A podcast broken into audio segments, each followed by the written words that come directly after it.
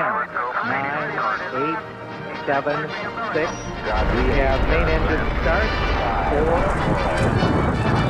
Kobiety jak rakiety. And liftoff.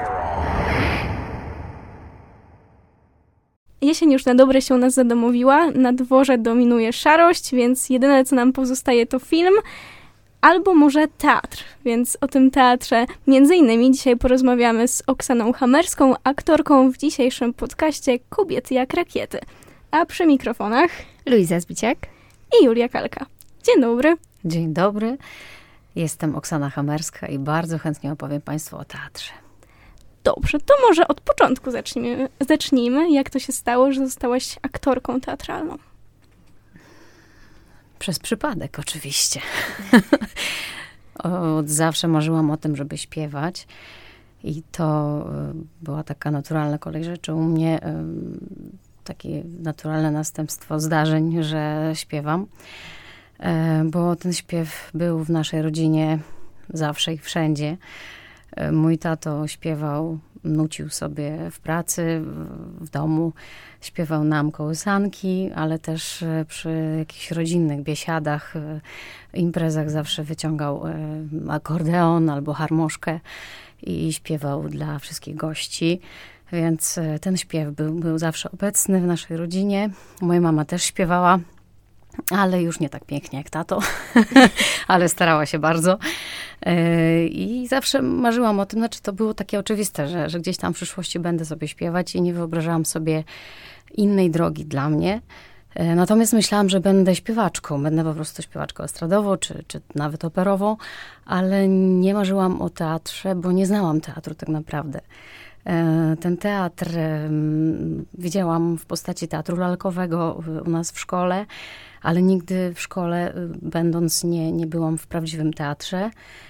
I tak naprawdę teatr poznałam dopiero na dobre na studiach w Polsce, kiedy byłam w szkole teatralnej. Gdzieś tam wcześniej miałam okazję poznać odrobinę tego teatru, kiedy z, jako zdolne dziecko zaproszono mnie na warsztaty teatralne w Krakowie, a już e, wówczas jeździłam z zespołem e, Mościskie Słowiki mm, do Polski. I zobaczyłam, że może być inaczej, że, że można inaczej na scenie wyrażać swoje uczucia, że można e, współtworzyć coś z innymi ludźmi, e, że można e, słowem, ale też gestem wyrażać swoje emocje, nie tylko śpiewem. I to mnie zafascynowało bardzo wtedy. E, ale już na dobre poznałam teatr w szkole teatralnej. A pamiętasz dzień, w którym pomyślałeś, że tak, chcę startować do szkoły teatralnej? E, Tak, pamiętam ten dzień. To była rozmowa z moim kolegą z zespołu pieśni i tańca Krakus. Chodziłam do tego zespołu wyłącznie dlatego, że bardzo nie, nie lubiłam moich studiów e, historii na Uniwersytecie Jagiellońskim i bardzo nie chciałam chodzić na WF. I to była jedyna opcja, żeby nie chodzić na WF. Zapisałam się do zespołu pieśni i tańca Krakus. I ten właśnie kolega, z którym e, tańczyłam i śpiewałam tam, powiedział: ty jesteś taka jak my. Dlaczego nie przyjdziesz do naszej szkoły teatralnej? On już wtedy był studentem pierwszego roku, więc stwierdziłam, a może, dlaczego nie? I już w zasadzie po terminie składania papierów złożyłam papiery na, e, na studia. E, Jakoś tak mi się udało, że, że zdałam egzamin wstępny, mimo że miałam wtedy fatalny akcent, jeśli chodzi o, o znajomość języka polskiego, bo pochodzę z Ukrainy. I, I wtedy pamiętam, że profesor Jerzy Sztur em, był obecny na egzaminach wstępnych i poprosił mnie, żebym zaśpiewała Oci Czornej, e, tańcząc na stole. Oczywiście zrobiłam to bez wahania i myślę, że wtedy zauroczyłam go tym. E, Śpiewałam jeszcze piosenki, które po prostu znałam. Nie byłam totalnie jakby przygotowana do tego egzaminu, ale, ale pokazałam siebie od tej prawdziwej mm, strony, od, od tej e, najbardziej autentycznej e, strony mnie. I myślę, że, że to zaważyło i to zdecydowało o tym, że, że zostałam przyjęta do szkoły teatralnej. Ja tak trochę z innej strony, bo wspomniałaś o historii. Skoro gdzieś tam ten śpiew y, i powiedzmy później aktorstwo było bliższe sercu od początku, to skąd historia? To też był zupełny przypadek. E, Chodziło o to, że mm, zawsze marzyłam o tym, żeby studiować gdzieś za granicą. Potem już tak w skrócie mówiąc, zdarzyło się tak, że zdałam egzamin wstępny na studia w Polsce ogólnie i stałam się stypendystką rządu polskiego. E, musiałam wtedy uczyć się na zerówce, odbyć tak, tak zwany kurs przygotowawczy dla obcokrajowców. E, I po tej zerówce mogłam już sobie wybrać konkretne studia w Polsce. E, niestety przy studiach e, artystycznych niemożliwe było przejście do konkretnej uczelni bez egzaminu wstępnego, więc musiałam zdać egzamin. Nie znałam jeszcze wtedy takiej opcji jak szkoła teatralna i startowałam do szkoły, do Akademii muzycznej w Krakowie i pamiętam, że wtedy na, na wokal zabrakło mi pół punktu, ponieważ ja totalnie nie byłam szkolona klasycznie i gdzieś tam śpiewałam tak, jak umiem, jak potrafię najlepiej, ale, ale widocznie nie, nie, było to, nie były to wystarczające możliwości na Akademię Muzyczną. I pamiętam, że strasznie się wtedy załamałam, bo jakoś mi się tak świat zawalił totalnie. Nie wiedziałam już, co ze sobą zrobić, ponieważ straciłam możliwość studiowania w Polsce. I próbowałam odnieść się do tego jakoś tak, żeby przynajmniej zahaczyć się chociaż na chwilę jeszcze w Polsce, żeby spróbować jakoś inaczej e, znaleźć swoje miejsce. E, I wiem, wtedy możliwość była taka, żeby po prostu pójść na, na mm, jakiś taki wybrany kierunek humanistyczny na uniwersytecie. Marzył mi się od zawsze Kraków, więc, więc wybrałam ten Uniwersytet Jagielloński, no i historię tak wyszło. To ja jednak wrócę jeszcze do tej Akademii Teatralnej, e, bo wiem, że egzamin składa się z kilku części, bo na pewno był tam taniec, śpiew, o którym wspomniałaś, e, ale też jeszcze tekst, więc jak to wyszło? Jak, jaki miałeś czas, żeby się przygotować? Jak długo? Niewiele miałam czasu rzeczywiście. Miałam szczęśliwie wtedy koleżankę. Studiowałyśmy razem, znaczy mieszkałyśmy razem w akademiku. E, ja jeszcze po tej zerówce poznałam ją wcześniej i ona postanowiła mi pomóc odrobinę przy tych egzaminach wstępnych. E, ona studiowała polonistykę i podrzuciła mi jakieś teksty, pamiętam, takie nie za długie, żebym miała szansę się nauczyć. Między innymi to były chyba jakiś monolog z Salome. E, pamiętałam też wiersze na przykład Powrót taty. To były wiersze, które gdzieś tam wcześniej mm, uczyłam się tych wierszy na pamięć y, na y, konkursy recytatorskie, bo bardzo mnie fascynowało właśnie branie udziału w konkursie recytatorskim i między innymi też dwa razy udało mi się wygrać taki ogólnoukraiński konkurs recytatorski poezji polskiej. Mm, a że miałam fioła na punkcie języka polskiego, bo byłam totalnym samoukiem i uczyłam się wszystkiego od podstaw sama to też zaczęłam uczyć się poezji polskiej i siłą rzeczy gdzieś tam potem zgłosiłam się na konkursy recytatorskie i pamiętałam te teksty, no i to przydało się bardzo przy tych egzaminach wstępnych.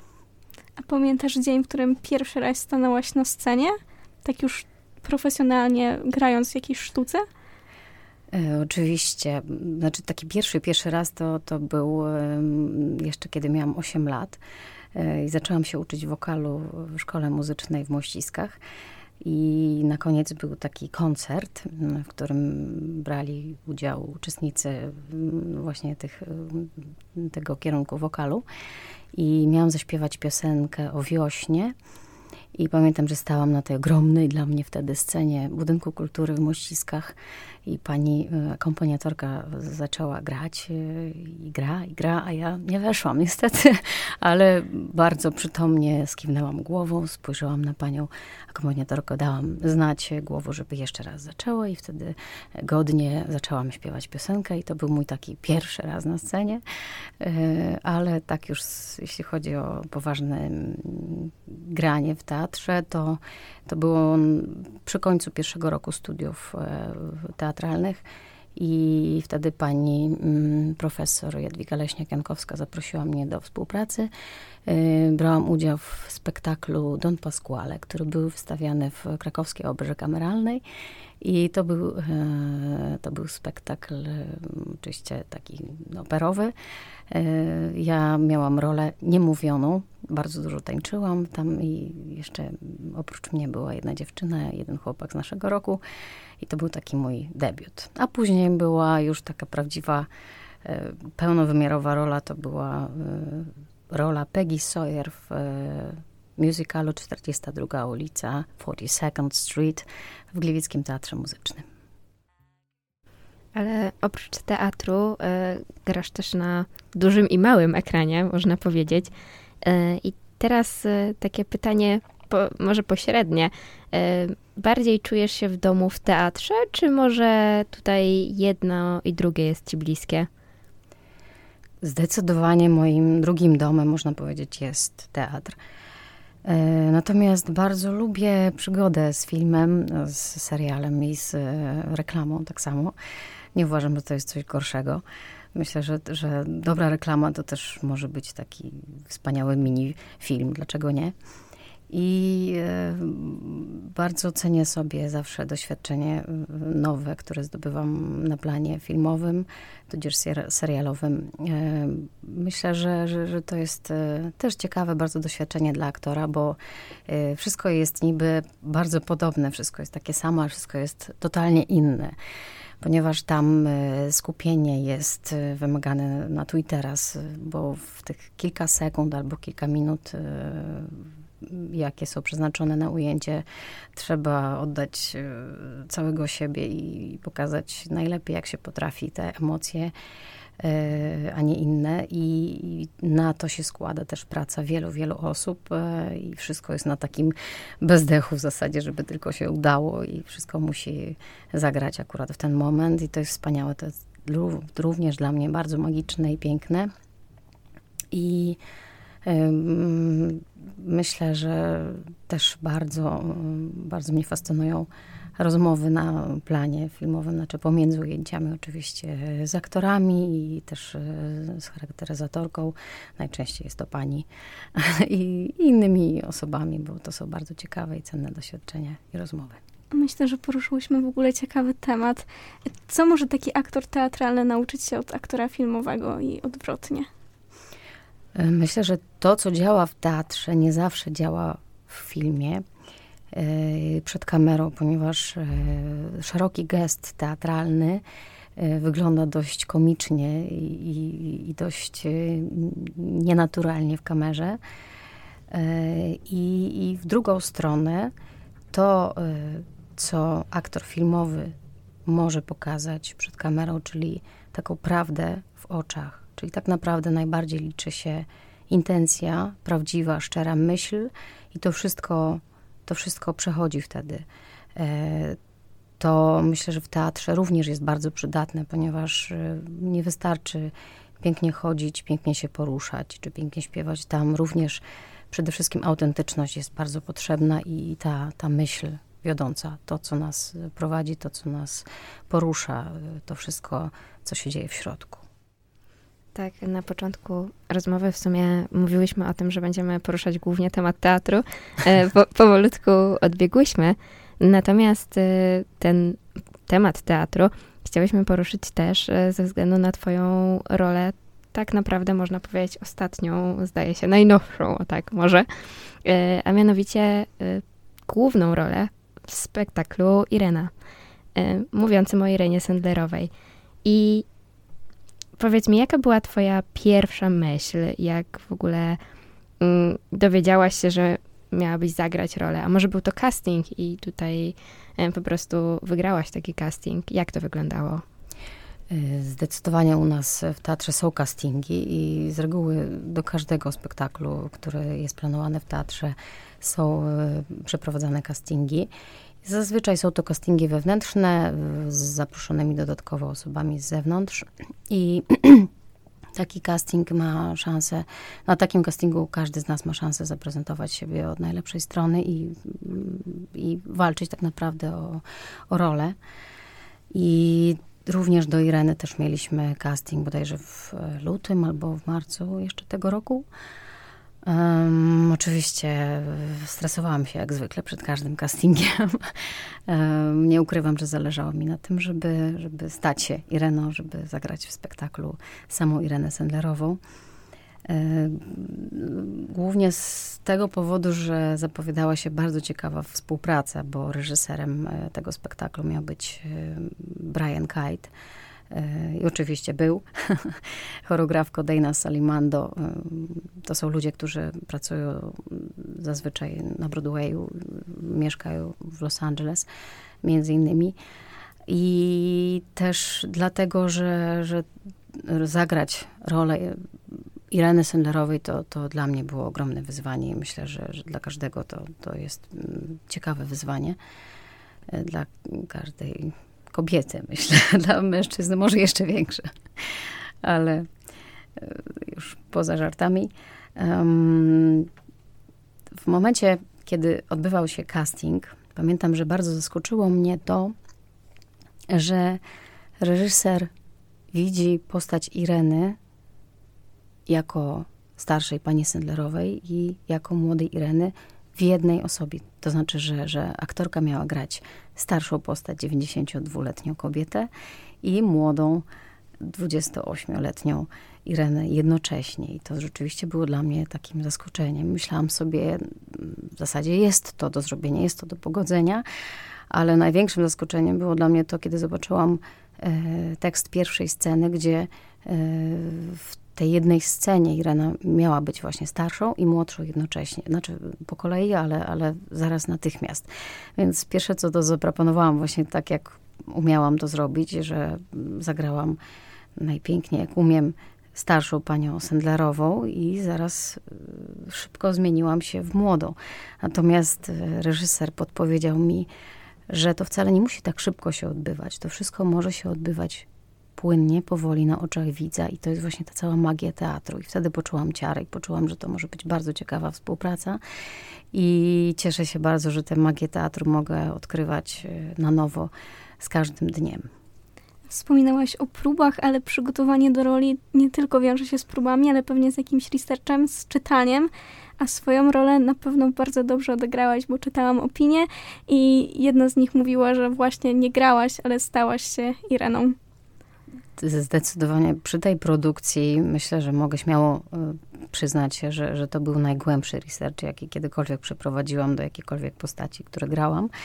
I, i, najbardziej obszerny. I nawet dzięki uprzejmości mojego męża pojechaliśmy razem do Warszawy, gdzie spędziliśmy przepięknie dzień, zwiedzając y, obszar get, dawnego getta w Warszawie.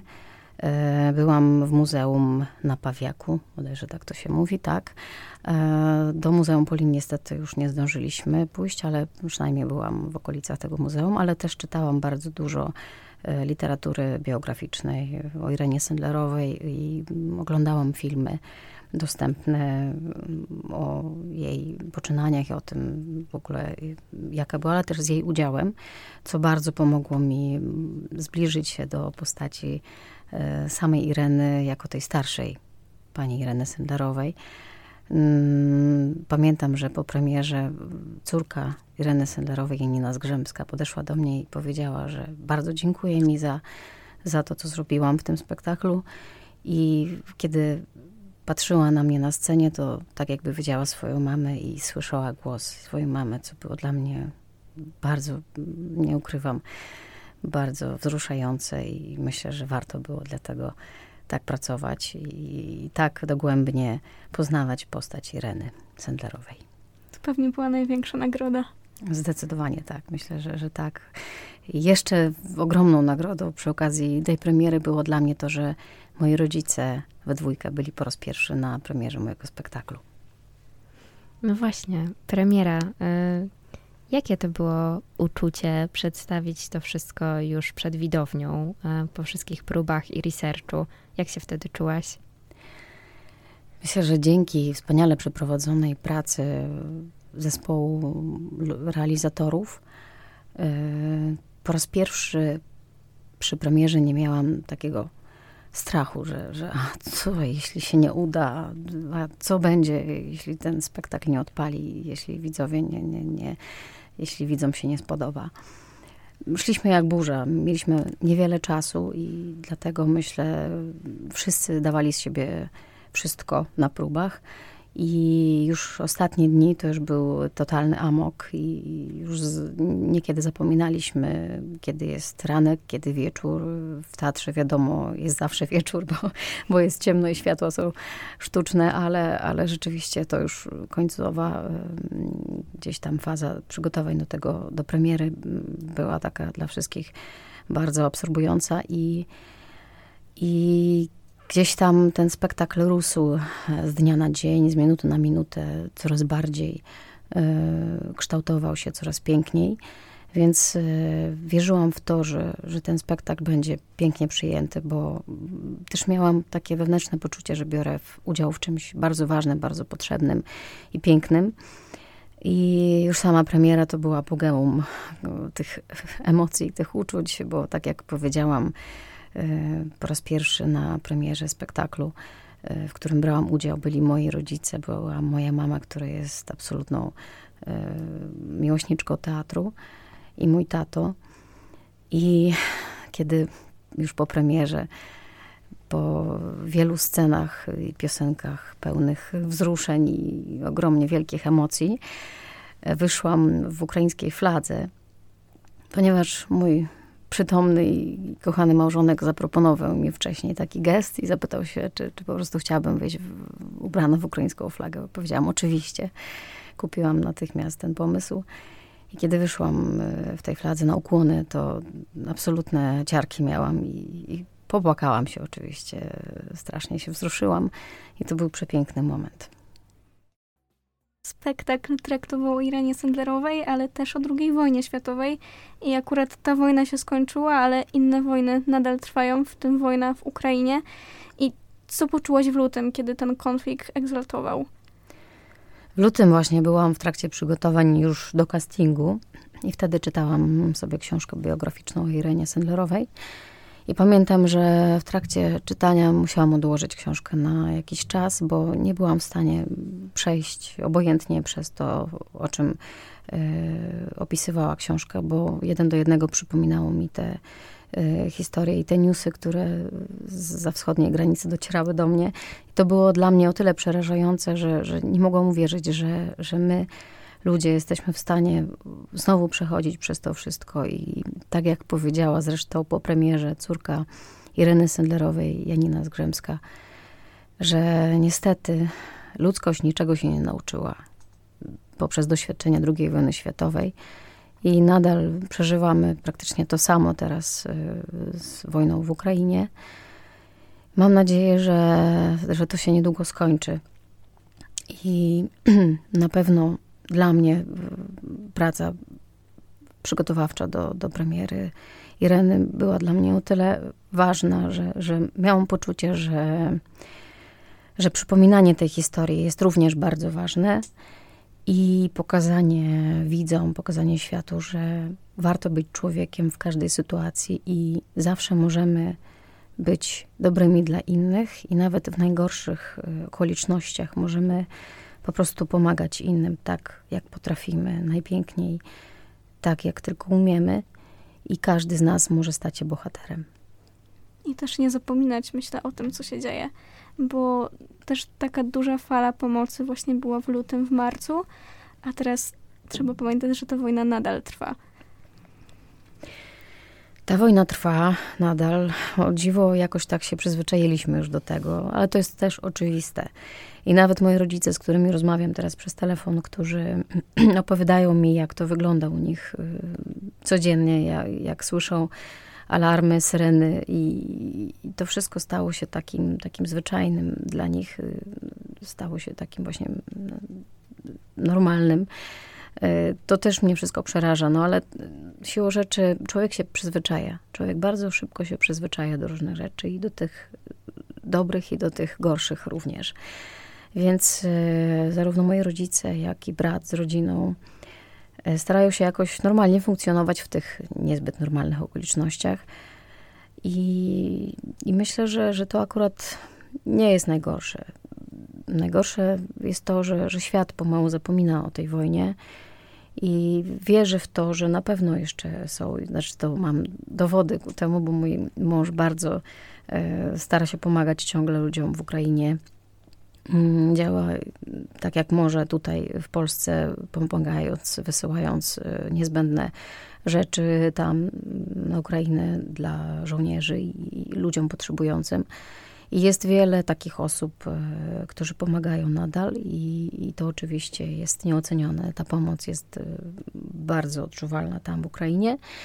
I na szczęście pomoc jest e, ciągle obecna. Natomiast jakoś tak już wszyscy przyzwyczailiśmy się do tej wojny i po prostu ona trwa, ale mam nadzieję, że niedługo się skończy.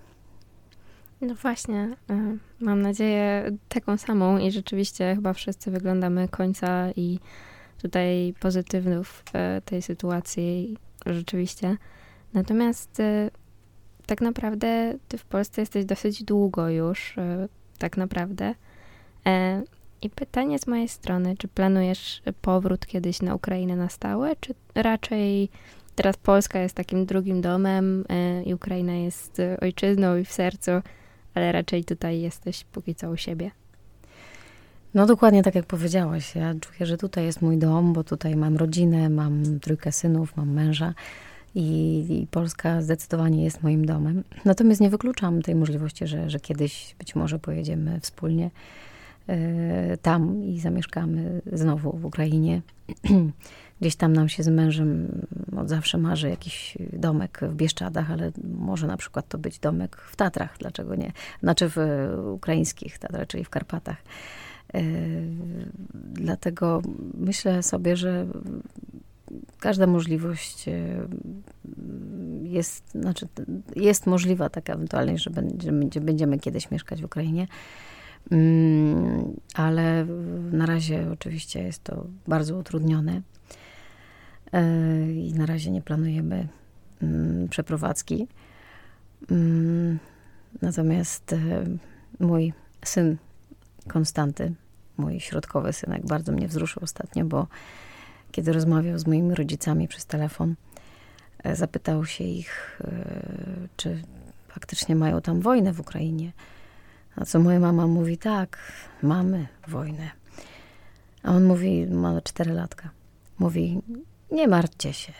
To się niedługo skończy, a my przyjedziemy i tam posprzątamy u was, także nie ma się co przejmować. Bardzo mnie wzruszył, nie powiem tymi słowami, więc wierzę w to, że niedługo pojedziemy tam i posprzątamy i pomożemy im jakoś funkcjonować w tym świecie, w lepszym świecie. Nawiązałaś też do, do swojej rodziny i do y, synów. I tak naszło mnie pytanie. Y, nie wiem, na ile jakby y, twoi rodzice mówią po polsku, czy rzeczywiście y, też, też mówią, czy to była twoja inicjatywa, że chcesz mówić po polsku i się go uczyć. Mm, natomiast y, właśnie, czy w swojej rodzinie, u swoich synów starasz się kultywować właśnie takie tradycje i język ukraiński? I czy właśnie na przykład rozmawiają z dziadkami po polsku czy po ukraińsku? Na początek moi rodzice prawie mówią po polsku. Mama trochę lepiej, tata trochę gorzej. Kiedyś pamiętam, że z mamą bawiłyśmy się jako właśnie mała dziewczynka, bawiłam się w taką grę, że rozmawiałyśmy sobie czasem po angielsku, czasem po polsku, więc myślę, że to wiele mi dało w nauce języka polskiego, ale jeśli chodzi o polski, to byłam totalnym samoukiem. E, uczyłam się polskiego z, z bajek, biorąc pod uwagę położenie geograficzne, bo urodziłam się w Mościskach w Ukrainie, 15 kilometrów od granicy polsko-ukraińskiej. Mm, te bajki były dostępne e, dla nas i oglądaliśmy bajki w języku polskim i w języku ukraińskim. Jednocześnie i ta dwukulturowość była od zawsze więc gdzieś tam ten polski od zawsze słyszałam i postanowiłam, że, że będę się uczyć polskiego sama. Też dziwnym zrządzeniem losu trafiła jakoś do nas książka do nauki języka polskiego dla klasy siódmej. Byłam wtedy bodajże w czwartej, ale postanowiłam, że dzielnie się wezmę za naukę języka polskiego i już znając trochę literki angielskie, trochę mi łatwiej było uczyć się polskiego. E, chochlikowe psoty też były bardzo pomocne, taki program edukacyjny dla dzieci. E, I wiem, że przeczytanie pierwszej strony po polsku, a była to książka Tomek na tropach Yeti, mm, zajęło mi chyba cały dzień. Cały dzień czytałam pierwszą stronę, ale potem, jak już udało mi się przeczytać książkę, którą nie do końca zrozumiałam, bo były tam oczywiście trudne wyrazy, ale z kontekstu udało mi się wszystko zrozumieć, to byłam bardzo dumna z siebie. I tak właśnie taki dziwny zbieg okoliczności, to wszystko takie, jak to się mówi, pewnie niektórzy powiedzą na to przeznaczenie, e, doprowadziły do tego, że, że gdzieś tam na egzaminie mm, z literatury obcej opowiedziałam wiersz po polsku i pani nauczycielka, usłyszawszy to, zaproponowała mi, żebym śpiewała w chórze Mościskie Słowiki. I tak się zaczęła moja przygoda z Polską. Jeździłam na występy, do Polski na festiwale i później już stwierdziłam, że tylko tam chcę studiować. Nigdzie indziej nie widzę swojej przyszłości. I tak się stało. Tak się stało. Już mówiłyśmy o przyszłości, mówiłyśmy o teraźniejszości, to teraz czas na przyszłość. Jakie masz plany najbliższe? Zawodowe, może od tego zacznijmy, teatralne. Jeszcze chwilkę wrócę do poprzedniego pytania, bo zapomniałam oczywiście powiedzieć o, o moich dzieciach i o tym ukraińskim. E, moich e, synów e, staram się mm, gdzieś tam tym ukraińskim troszeczkę otaczać, aczkolwiek mówimy w domu po polsku. Nie wiem, czy to z mojego lenistwa, czy po prostu dla wygody wszystkich nas. Kiedyś nawet wymyśliłam, że będę mówić po ukraińsku w jeden dzień w tygodniu, w niedzielę i też jeździmy do cerkwi najczęściej w niedzielę, po to, żeby chłopcy też osłuchali się z językiem ukraińskim. Cerkiew znajduje się w Poznaniu przy ulicy Toruńskiej. E, natomiast e, moje dzieci prawie mówią po ukraińsku, tak jak moi rodzice prawie po polsku. E, Piotruś najstarszy najlepiej zna ukraiński, bo najwięcej go słyszał i też bywał w Ukrainie częściej. Kostek już ze względu na pandemię i potem wojnę rzadziej bywał, ale słyszy ukraiński, kiedy rozmawiam z rodzicami. A najmłodszy Julian, mam wrażenie, że wszystko rozumie i po polsku, i po ukraińsku i pięknie przytakuje na wszystko, bo ma dopiero półtora roku. A pielęgnujesz jakieś tradycje ukraińskie? Jakieś święta na przykład? Oczywiście, świętujemy zawsze podwójnie, chociażby symbolicznie świętujemy u nas też święta ukraińskie i zawsze mm, pamiętamy o tym, żeby, żeby choinka była również zapalona w święta ukraińskie, czyli dwa tygodnie później, 6 e, stycznia jest Wigilia. E, I też e, dwa razy świętujemy Wielkanoc, więc moje dzieci są przeszczęśliwe. Tak samo Mikołaj przychodzi dwa razy, więc w ogóle frajda jest ogromna. Teraz wiem, że to się podobno ma zmienić i mają zunifikować. E, wspólnie będą obchodzone święta, ale może tym lepiej będziemy sobie wspólnie wszyscy świętować. A jeśli chodzi na przykład o takie, powiedzmy, tradycyjne potrawy, to y, jakie są, nie wiem, takie rzeczy, które rzeczywiście są w Ukrainie i które E, na święta się robi, a u nas zupełnie o nich nie słyszeliśmy albo niewiele.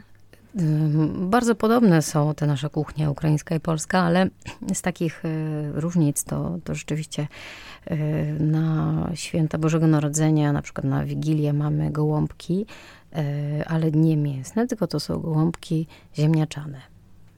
Tak, bardzo ciekawa potrawa. I jest też na przykład maczka tak zwana i to jest taka, taka gęsta, zaciągana mąką zupka grzybowa. Także to są takie rzeczy. I są też pampuszki na przykład u nas na Wigilię, a to są takie pączki tak naprawdę, nadziewane makiem na przykład. E, na Wielkanoc jest bardzo podobnie, więc nie, niewiele się różni menu ukraińskie. E, poza tym, że jest na przykład e, barszcz biały tak zwany i to jest taka zupka szczawiowa, zabielana jako ciekawa, właśnie, jako ciekawa właśnie inna potrawa. E, I zajączek nie przychodzi do dzieci ukraińskich, natomiast zawsze jest obnowka, czyli zawsze się dzieciom kupuje jakieś nowe ubranko. A teraz e, wracając do pytania tego następnego, mm, jakie są plany na przyszłość? E, zawsze miałam tak, że mm, brałam z godnością to, co mi życie przynosi i niewiele planowałam, oprócz tego, że kiedyś tam będąc jeszcze nastolatką planowałam, że będę mieszkać w Polsce. No, to oczywiście się ziściło i bardzo jestem za to wdzięczna losowi. Myślę, że, że w dalszym ciągu będę po prostu brać to, co mi życie przyniesie i będę się cieszyć tym najbardziej, najlepiej jak umiem. Nadal marzy mi się to, żeby pracować w zawodzie, żeby rozwijać się, żeby poznawać nowych, wspaniałych ludzi, e, żeby móc realizować się na scenie, mm, też lektorsko i też y, na planie filmowym. E, ale jeżeli tak się stanie, że będę musiała porzucić, to, to myślę, że również będę mogła coś wspaniałego robić innego, nowego, może na przykład szydełkować albo tłumaczyć teksty polskie na ukraińskie. Kto wie. A jeśli chodzi o aktorstwo, to masz jakieś takie marzenie, że chciałabyś na przykład zagrać w jakimś spektaklu albo u jakiegoś reżysera? No właśnie tu też nigdy nie miałam żadnych takich y, konkretnych marzeń. Y, nie wiem, nie marzyłam o tym, żeby zagrać Julię. Julię już grałam kiedyś jeszcze w teatrzyku gdzieś tam jakimś studenckim. Myślę, że, że tak samo tutaj będę po prostu patrzeć na to, co przypłynie do mnie i po prostu będę się godzić na, na propozycję albo nie, w zależności od tego, czy to będzie zgodne z, moim, z moją wizją sceniczną, czy nie. E, I, I zobaczymy. A czy masz takie poczucie, bo y, mam wrażenie, że tak naprawdę masz taką lekkość trochę w tym y, przyjmowaniu rzeczywistości, że rzeczywiście po prostu nie boisz się tego, co przyniesie i, i bierzesz to. Mm, ale zastanawiam się, czy masz takie poczucie, że jesteś spełniona, że to miejsce, gdzie jesteś, to jest właśnie to, gdzie chciałaś być.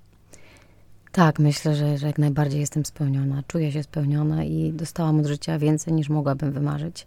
Wiadomo, po drodze było wiele trudności, wiele przeróżnych y, wydarzeń, y, ale czuję, że mam w sobie taką siłę, że, że mogłabym, mam siłę właśnie na to, po to, żeby do tego, żeby pokonać y, kolejne nowe przeszkody i trudności, jakie być może będą w moim życiu ale też y, mam w sobie tyle otwartości, żeby przyjmować to nowe, nieznane i uczyć się czegoś nowego każdego dnia. To dziękujemy bardzo za rozmowę. A rozmawiały Liza Zbiciak, Julia Kalka, a realizował nas Adam Zawadzki.